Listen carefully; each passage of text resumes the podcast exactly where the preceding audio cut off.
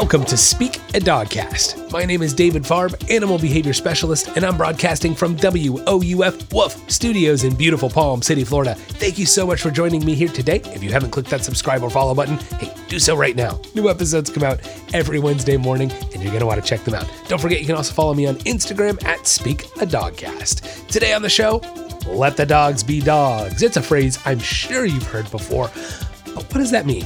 What does that look like? What should it look like? We're going to get into those details. Then we have a segment called the Doodle Craze. Y'all are familiar with the doodles, aren't you? You've heard of them, the doodle? You heard of this, these doodle dogs? of course you have. They're everywhere. There's every kind of doodle under the sun. And well, I'm just going to tell you my thoughts and feelings on that. then comes the first pets, followed by the listener Q&A. If you guys have any uh, questions for that listener question and answer, send them on over my way. You can email me questions at speakadogcast.com or feel free to message me on social media. Now, before we get going with today's show, got to give you that trivia question. Today's trivia question is going to be What animal has the strongest bite? Yes, what animal has the strongest bite? I will give you the answer to that question somewhere in today's podcast, so be sure you stick around. Sit stay, and enjoy the show.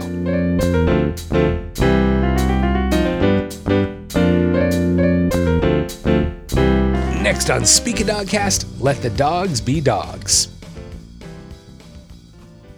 You've probably heard this phrase before, let the dogs be dogs. And you know, right on the surface there, I don't disagree with the phrase itself.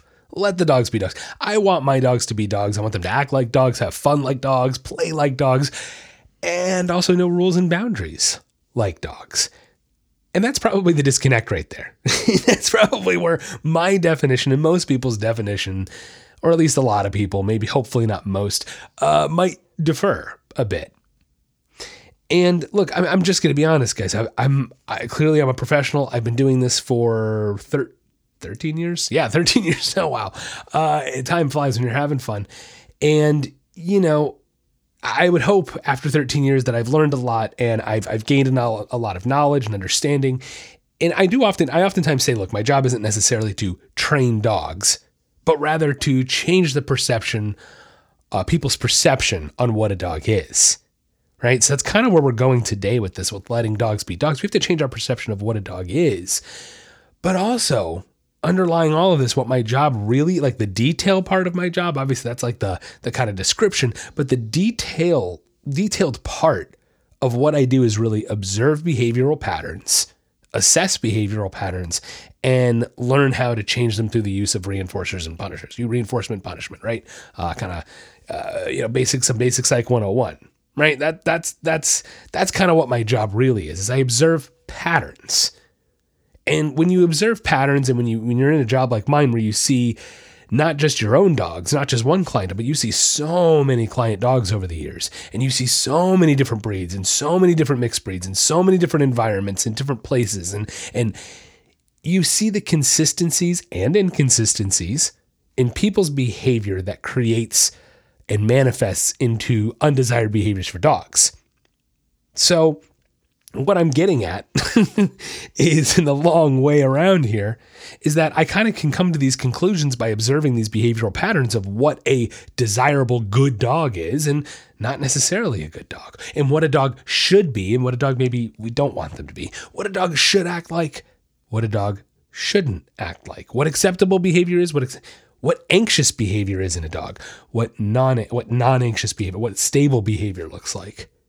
Okay, so really what I'm getting to here is letting the dogs be dogs comes down to understanding what a dog is, how they function in a social hierarchy, and how that applies to allowing them to quote unquote be dogs. I think the biggest thing with dogs that people forget is on the vast majority, vast whole of dog breeds, they were bred for a specific reason, a specific purpose, a job.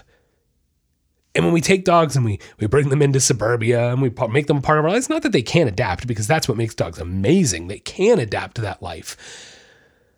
But only if we provide the right circumstances for them to adapt. So like let, let's let's just talk about um I think you know it's a very popular dog breed in the United States and it's the German Shepherd. We have to talk about German Shepherds. Uh, it's, it's, everybody can relate. Everybody knows the breed. You're familiar with it. You understand that you, you know they're used for police dogs. So it's a great dog to kind of just talk about here because how many people do we know that have German Shepherds that don't take them for walks, that don't give them jobs, and these dogs end up developing anxiety or behavioral issues? Or look, I'm not hating on German Shepherds. I'm not because they're fantastic dogs in the right hands. But that's just it. In the right hands. So, how can we let a dog be a dog if we don't put the right circumstances in place to allow them to be? Get what I'm saying? The German Shepherd was, was, was bred for a purpose, and if we channel their energy and their and their brain and their all of this into a purpose, then they can be amazing, awesome dogs, and we can let them be dogs. But if we haven't channeled it properly, what happens when we quote unquote let a dog be a dog? or just take the leash off and have a free for all, it can end badly, can't it? If the dog doesn't know how to deal with that. So I would love my dogs to go out and run around. Would love? I do. what am I saying? You know, when I let my dogs outside of my property, they get to run around. Uh, I'm doing stuff in the barn with the horse. They come over, they explore with me, they chase lizards around, sure. Um, and uh, the bunnies usually know to stay away when they're outside. Uh, but but yeah, you know they get to sniff and explore and be dogs. We've got this little area on our property that we fenced off, so we've got this nice dog yard that they can all safely go out into and hang out. And there's nice shaded areas, and they can sniff and chew on sticks. And we go to the beach; they can play and swim. Right? We have a pool they can swim in. My retriever retrieves. I play fetch. There's all these ways that I love to let my dogs be dogs. But what I don't do, I don't let them do whatever the hell they want, whenever the hell they want. I don't let them jump all over people. I don't let my dogs be anxious. You heard me because people let their dogs be anxious, guys, and they think that's letting a dog be a dog. Let them be crazy. Let them pant 24 7. It's, totally fine. It's not killing their little heart or anything. Uh, sorry. Um, you know, so uh, letting the dogs be dogs means channeling what they are at their core into a healthy mechanism. Now, it always goes back. What am I going to say next? Always goes back to the walk, doesn't it? Yes, it does. It always goes back to that basic walk because if you guys can provide a daily, meaningful walk with your dog, I mean, you'll be shocked.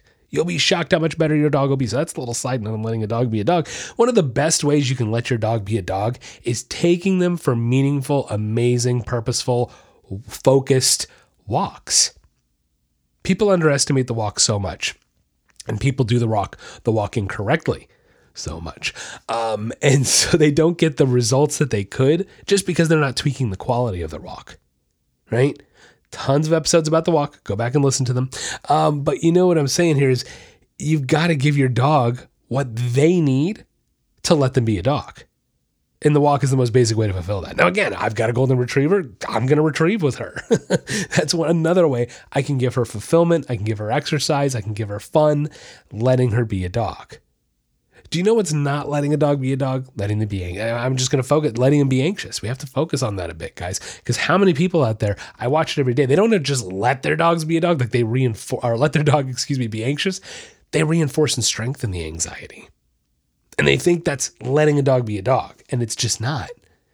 Dogs are not supposed to constantly be panting, constantly be constantly up and down, constantly falling. And oh my god, where are we going? Where are we going? That's that's just not. It's not healthy, guys. It's not healthy.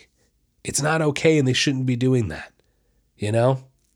So I, again, my job really comes down to changing the perception of what a dog is, and that's what I need you guys to do. I need you to think about a dog differently. Remember, they're not human beings, you know, they're not even a primate for that matter.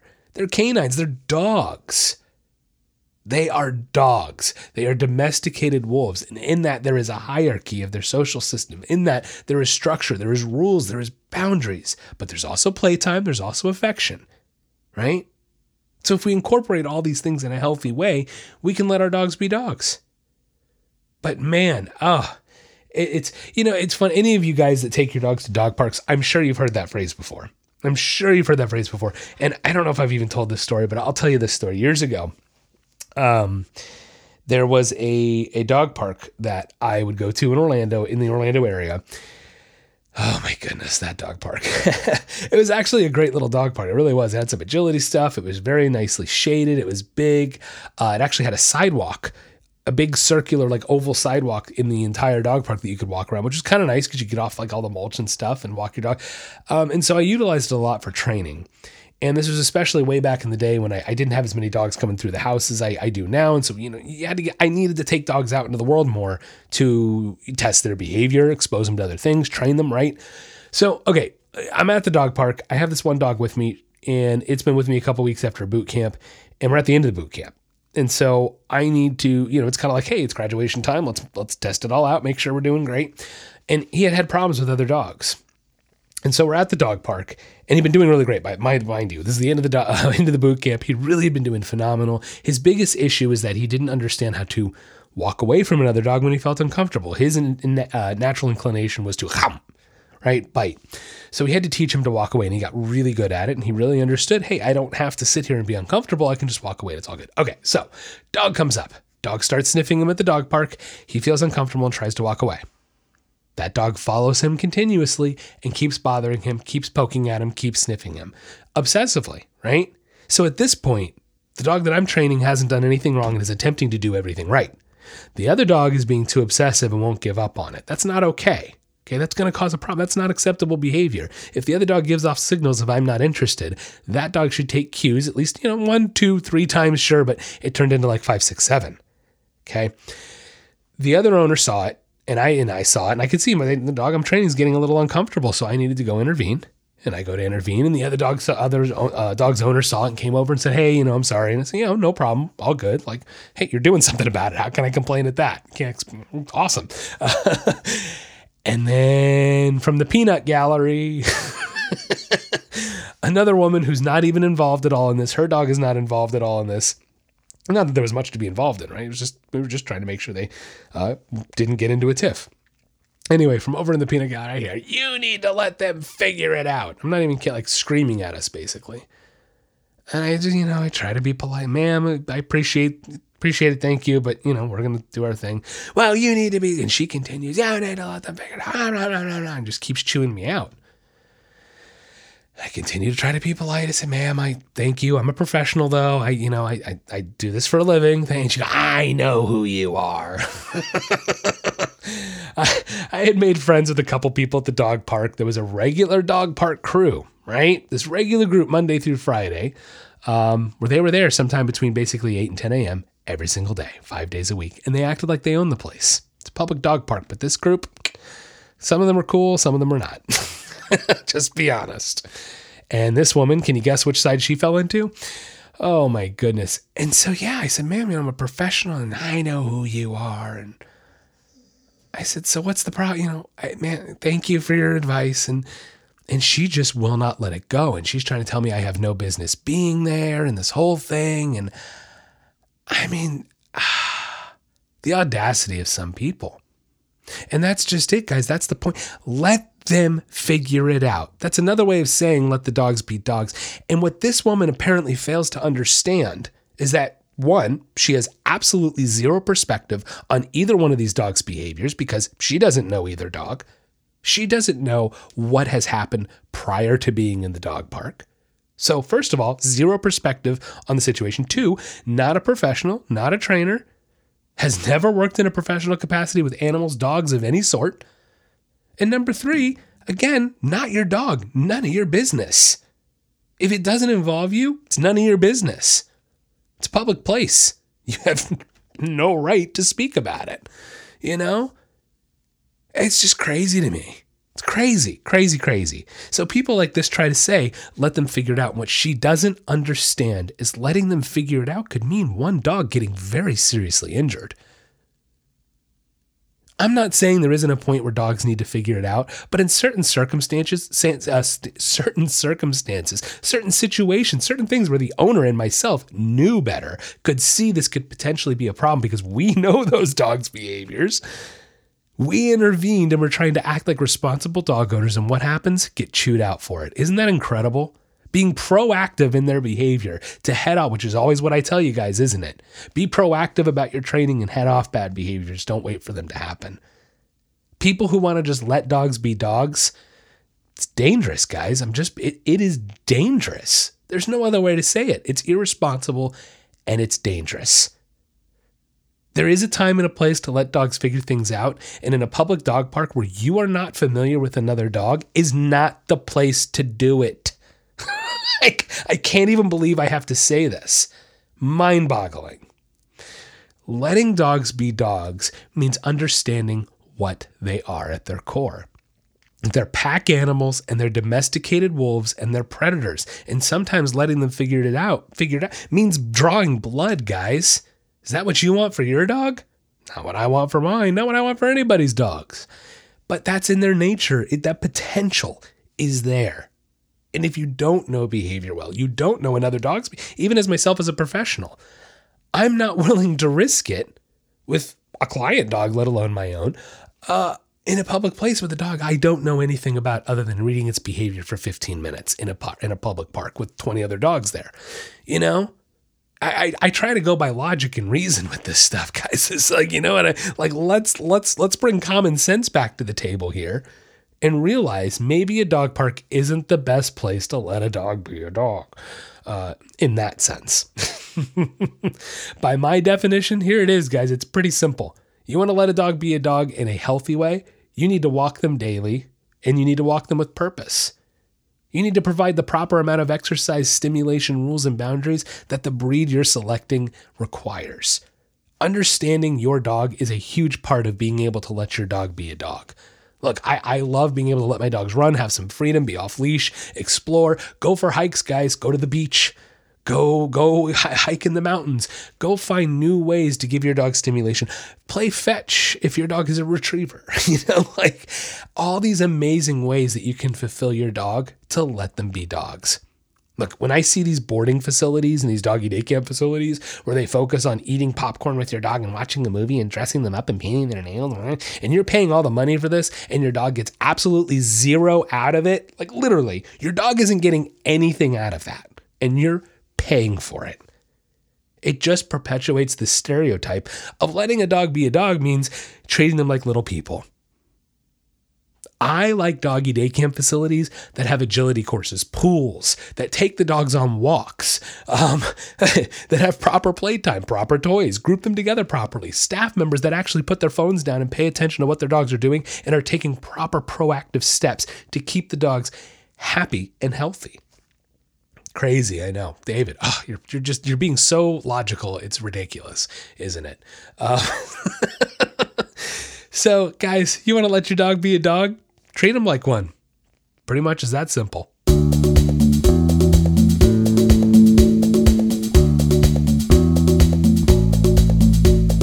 Are you tired of your dog barking all the time? Or maybe you want them to stop jumping on people when they come over.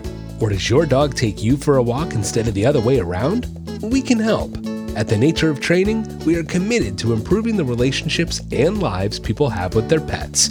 No matter what behavioral issue you are experiencing, from an unruly puppy to more severe issues, we can help. Offering a wide variety of services such as in home training, doggy and puppy boot camps, doggy day camps, boarding, and now offering virtual training as well. For more information, check out our website, www.thenatureoftraining.com, or you can find us on Facebook or Instagram at David Paws. Located in beautiful Palm City, Florida, serving all of the Treasure Coast and North Palm Beach County. The Nature of Training, helping you achieve success with your pet.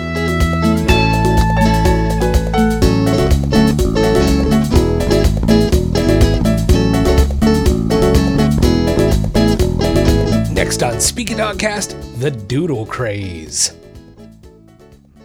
Y'all know what I'm talking about. Yeah, you do. It's the doodles.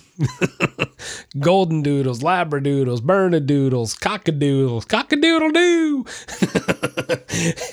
Every kind of doodle under the sun, everyone is creating. It's the greatest thing since sliced bread. Or is it? Mmm, that may break a few hearts today. Uh oh. My goodness. Look, talk to other professionals. It's not just me. I've heard other veterinarians, I've heard other trainers. I, you know, it's funny, a couple years back, I used to, I was setting up a table and advertising in this area when I was new. And somebody stopped to talk to me and they said they were thinking about getting a doodle. And I told them why they shouldn't. oh boy, there it is. Uh oh, David. You are the doodle hater. It's not true. I don't hate doodles. Just hear me out. Okay, stay with me here. Now, I told this person, you know, don't get the doodle. And there was a woman I noticed who was listening in on the conversation from a short distance. And she came over and said, I've been training this, you know, she, this lady has clearly been been doing this a while. She said, I've been training dogs for 42 years, and that everything he just said is absolutely true. Do not get a doodle. Isn't that crazy? Uh, look, it, it's not that I hate the doodles. It's not.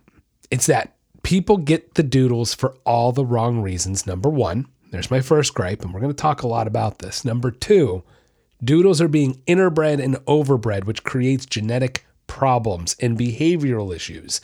Yeah. And number three, why do we need more mixed breeds out there, guys? Like, what? Do we not have enough? Are we not happy with what's out there? Apparently not. Okay. So so. Oh my god. Uh, you know, I, it's. I, I gotta I gotta bite my tongue a little today. I think. Look, here's the thing: people get doodles for the first reason and the first reason only. A lot of times, right? Um, the first reason is they're hypoallergenic, which is just a load of crap. I've talked about it before. We'll talk about that in a second. Uh, and the second reason is they're just so adorable. They look like little teddy bears, right? That's what you. Oh, they're so cute. It's never a reason to get a dog, guys. Neither one of those is a reason to get a dog breed. Like, eh, well, excuse me. All right, let, let's let's let's before I, I'm going in 20 different directions right now, and that's the problem. We got to bring this in. Okay, look, hypoallergenic. Let's start there. There's no such thing, guys. There's no such thing as hypoallergenic. It's a load of crap. It's a marketing ploy. It's not true. It's simply not true. Well, then, David, why does my husband tolerate the doodle and not my friend's golden retriever? Okay, I want you to think about that. Like let's let's start here. If you have a golden doodle, you have half of a golden retriever and half of a poodle, right? Right. So what about that is hypo, hypoallergenic? Anybody? Anybody? No, it's not. That's the answer. Because hypoallergenic dogs don't exist. Oh, I said it. Good. Okay.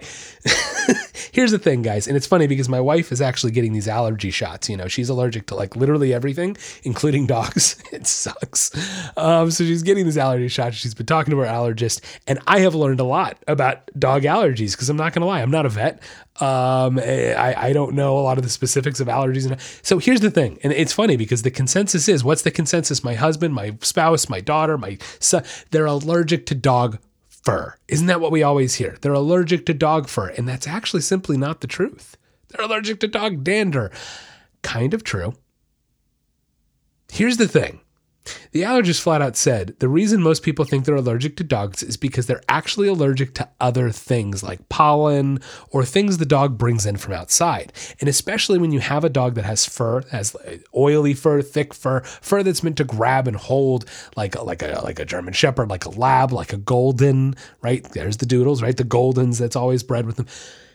That fur brings in a lot of the allergens inside and spreads them all over the house. Excuse me, all over the house whether that's on your bed, your pillows, in the air, on the walls, you're breathing it in and constantly surrounded by it. So she said, in fact, most people don't realize that they're not allergic to dogs, they're allergic to other things. And while some of them might have mild allergies to dogs, it's really the pollen and all the crap they're bringing in from outside. Fascinating. So if you think you're allergic to dogs, why don't you go get tested and confirm it? Might be true because you might be allergic to dogs, but it's not the fur. It's actually the skin cells that come off, the skin flakes that come off of the dogs. And that isn't some of the dander, right? That's kind of what the dander, sure, but it's not the fur. Fascinating, right? So even if you shave down the dog, uh, you still get. Now, here's the thing fur, dander, fur, skin, you know, the skin that, uh, dogs that have fur, it's going to be different than, let's say, a poodle. Now, a poodle has hair. They don't actually have fur, they have hair. It's the same kind of hair that you and I have, right? Um, so that's the thing. People that are allergic to dogs, let's go with that, right? Let's just say you are allergic to a dog. If you are allergic to a dog, you're allergic to this to the to the fur dander, the fur skin cells that are coming off, not the hair dander. If you were allergic to hair dander, you would sneeze around human beings all the time, right? um, so that's the thing.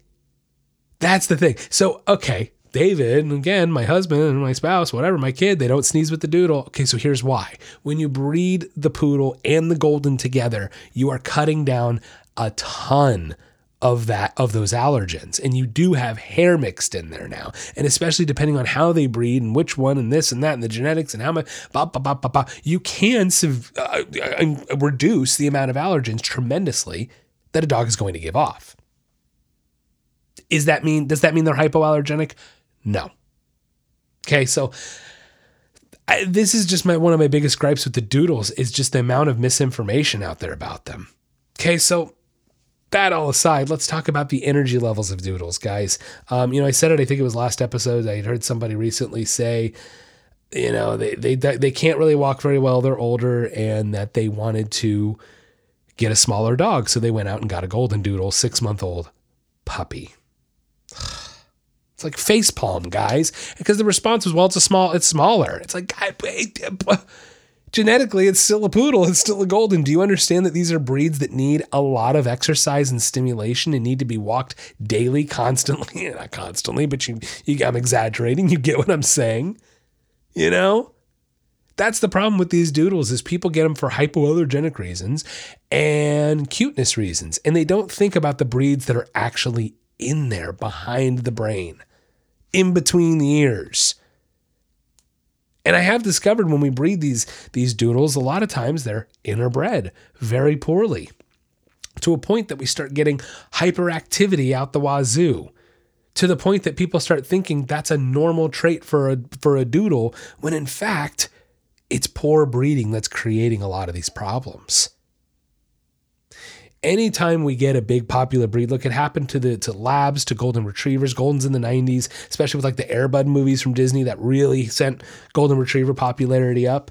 Uh, there was a few movies in the 90s that featured uh, Full House TV show, late 80s, early 90s, had a golden retriever, right? I think so. Yeah, uh, I think I'm pretty sure. Uh, and that's part of the reason the popularity grew. And wouldn't you know it, interbred goldens, it started becoming a problem. We saw a lot more genetic issues than we even had seen in the past with goldens. So it's not that I'm even hating on the doodles, it's the craze that I hate on more than anything. Because I do look, I've got I've got doodles that come to me regularly, and some of them I love. but I'll be honest, guys, some of the biggest troublemakers I've had in this house are doodles. And it mainly comes down to people get dogs they don't know anything about, they don't provide proper stimulation for, and then we get these severe behavioral issues. They don't research the breeders, they get poor breeding, you know? So it's not that I'm hating on the doodles, it's that I'm hating on the craze about it and the fact that people don't do research, the fact that people buy dogs on a whim, the fact that people will buy into anything a breeder tells them. A breeder, quote unquote, right? An irresponsible breeder, perhaps. Again, not anti-breeding, guys. I'm all for pro. I'm I'm pro responsible breeding. I have no problem with that. But we're creating a mutt. You know, that's what you're paying $3,500 for a mutt that's not hypoallergenic. And while it may help your problem with the allergies, also might not. So before you go out and spend all this money on this doodle, maybe, maybe go get an allergy test and find out if you're actually allergic to the dog first. Let's start there. Okay. Second thing is let's think about who's actually going to be taking responsibility for this dog. Are you going to be walking it every day for like 45 minutes to an hour, twice a day, like minimum? Because that's what these dogs need, guys. You heard.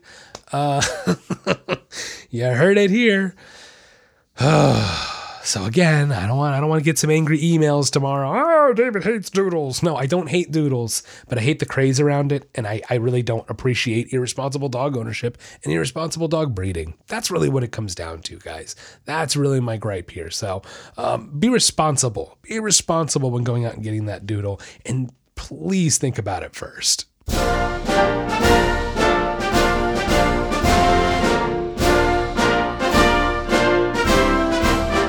Next on Speak Speaky Dogcast, it's the First Pets. Today on the First Pets, we'll be talking about John Quincy Adams. John Quincy Adams, he was in office from 1825 to 1829, serving as the sixth president of the United States. Originally a lawyer, Adams was persuaded into politics by his father, who we know as the second president of the United States, John Adams. During his presidency, he pushed better education and reducing the national debt almost paying it off. Boy, that's something I don't think any of us could even comprehend happening today, huh? Now, Adams did not have very many pets or animals in the White House, and one of these animals is actually up for contention on whether it was even in the White House. Now, while doing research on John Quincy Adams, I actually came across the story of the Marquis de Lafayette. Here is this guy again gifting animals and giving animals to like every uh, politician in the United States, and he gifted an alligator to the president. Now, the story goes while touring 24 states in the US, de Lafayette gifted the alligator uh, on his trip to DC. The gator was graciously and excitedly accepted by the president, who proceeded to keep the gator in a guest bathroom in the tub. Now, supposedly, the president truly enjoyed scaring guests and friends of the White House by showing it off. Now, here's the interesting thing, though. This story has actually been repeated multiple times in articles, magazines, children's books, I mean, everything over the years and more. But while reading, uh, I came across this person who actually did research in trying to validate the claim of the alligator, and they couldn't. In fact, the more that they researched, the more holes they found in the story. Now, one of the most telling signs that this story may be bogus is that John Quincy Adams kept a very detailed daily diary since he was 12 years old. He's one of the most well documented presidents because of this. Now, one would think that an alligator he loved to scare his guests with would be mentioned, but in fact, it was not. Now, I, look, I could see a small alligator being brought in as a gift, being put in the you know bathtub as a you know couple months as he grows, sure, and show it off. You know, like even uh, animal rescue I used to volunteer and work with. They actually had a very small alligator. He had a genetic issue where he didn't grow very big, and oftentimes when it got cold, she'd bring him inside, put him in the bathtub, give him some water, give him a heat lamp, and he was good to go. So I I literally could see that, but to me, the diary is the most telling piece of evidence that this story just, well, it just didn't happen, uh, as well as the fact of uh, you know, the, the actual lack of actual information regarding the alligator in the White House during the Adams presidency.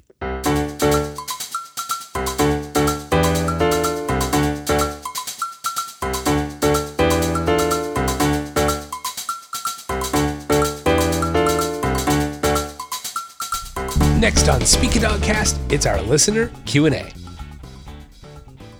The first question today comes from Steve from Miami, Florida. Steve says, My neighbor's dog barks all night long. They put him out into their backyard at night, and he barks at anything he hears, which is a lot because we live in Miami. I have asked the neighbor to bring him in, but they've ignored us. What can I do to get some peace and quiet at night? Oh, Steve, that stinks. I feel your pain, buddy. Uh, you know, look, yeah, it's it is Miami. It's going to be noisy, and if this dog is triggered, that's tough. Um, you know, I, I, depending upon where you are in Miami, I'm pretty sure that certain cities within Miami might have sound ordinances, uh, decibel levels that they're not allowed to um, go by. So, or go past, you know what I'm saying. So the point is, they might actually, and even a lot of them even include animal nuisances, animal noises. Uh, dogs barking can be one of those. So the first thing I would do is look up your local city county, whatever ordinances, laws, and see if there's anything that can work on your side to your advantage. Because obviously, the first thing I would suggest is go talk to your neighbor. You already did that, it's not working.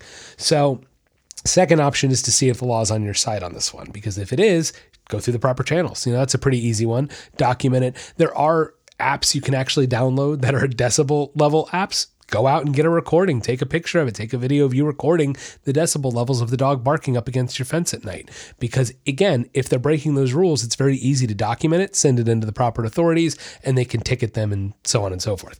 Again, though, it's going to depend on what your local ordinances and laws are. I don't know uh, in Miami what that all is. And like I said, it probably depends on where you even are in Miami. So check that out, see if that can help other than that, it stinks. That's that's part of living in a city, uh, uh, unfortunately, isn't it? I would recommend noise canceling headphones. if you can't do anything about it otherwise, that's about all you got because you're saying it's in the backyard. It sounds like the dog's contained. So if they're not breaking any other rules or laws, I know it's not what you, what you want to hear, but what can you do? Oh, sorry to say that. Sorry to be the bearer of the bad of bad news there, but hopefully there's maybe something on the legal side that can help benefit you there. Next question. This comes from Angie from Palm Bay, Florida. Angie says, My dog is too strong for me to control. We adopted him a few weeks ago and have been trying to calm him down. My husband can walk him, but he he even struggles with him. Now I'm worried he's going to hurt me. He's already pulled me over a few times and I don't know what to do. He, uh, we've tried the gentle leader. We've tried three different harnesses, even the no pull ones, and nothing is working. help? Angie, good question. Look, a couple things to be said here. First of all, I'll be honest, if you can't physically control your dog, you know, that's a problem. Maybe we should have gotten a little bit smaller of a dog. That's just full blown honesty right now. Just throwing that out there. At the same time, he's a rescue, he's a new dog. Maybe with some training and some correct tools, we can get that under better control. But hey, you know, I I try to look at it from um, in a worst case scenario, you need to be able to physically control your dog right? Because if you can't, it could be a problem. I mean, simply put. So that's the first thing I'll say. Second thing I'll say is, yeah, the harnesses are god awful, and the no pull ones they work real well, don't they? Uh, um, yeah, the harnesses are awful. Stay away from the harnesses and the gentle leader. You know, I, I've I've I've never had success. I'm not a big fan of the gentle leader. I'm not going to go into that today. So, yeah, those tools are not ones I recommend. Being that he's a big dog, look, you can start with a martingale collar. It's my favorite go to collar, but you may have to take it up from there. You may need to go to a choke collar and even possibly a prong collar. You know, I, I want to avoid that. And that's why I say start small and go bigger. But it's all about using these tools correctly. You need to understand how the tool works, what the tool is designed to do, and then be able to apply it correctly. You know, so maybe getting with a trainer might be a bet uh, a good option for you. You know, being that I, I, can't see the dog, I don't know exactly. Eh, maybe you know we can we can talk more. We can try to maybe do some virtual training if you're interested in that. Um, but you know, you got to get with a trainer one way or the other. You got to start working with somebody to teach you how to use these tools and to get your dog under control. You can try treats. Um, I don't know if you've tried that. You can try treats, but we don't want to bribe them. We want to try to redirect and reinforce. Mm, that's a whole thing. We we could get into a whole 30 minute segment on that, right? Um, so we're not going to do that, but there's lots of other segments you can check out that may help you. But to me, the first thing you have to do is start with the proper tools. Get a treat pouch, get treats, and get the proper collar and leash. Okay, you're going to want that martingale, then up to a choke if that doesn't work, and then up to the prong if that doesn't work. Big dog, may require a bigger tool. Okay. Treats in a treat pouch, yes. Try to regain focus with your dog uh, try to gain focus with your dog, excuse me, reward that focus and see if you can't transfer that out over onto the walk. A little easier said than done. There's a lot of information that's going to go into maybe fixing this thing. So, again, trainer might be another option and idea too. Uh, but, you know, be smart about it and let's make sure that we have physical control over that dog soon because I don't want to see you or anybody else getting hurt.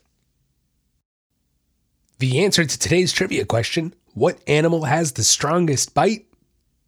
It's the crocodile. Yes, the saltwater crocodile has the highest recorded live bite of 3,700 psi, while the Nile crocodile has an estimated bite of 4 to 5,000 psi. That's going to wrap up the podcast today. Thank you so much for listening in. If you haven't clicked that subscribe or follow button, do so right now. New episodes come out every single Wednesday morning. Follow me on Instagram at Speak Dogcast. Have a wonderful week, and don't forget, get out there and walk your dog.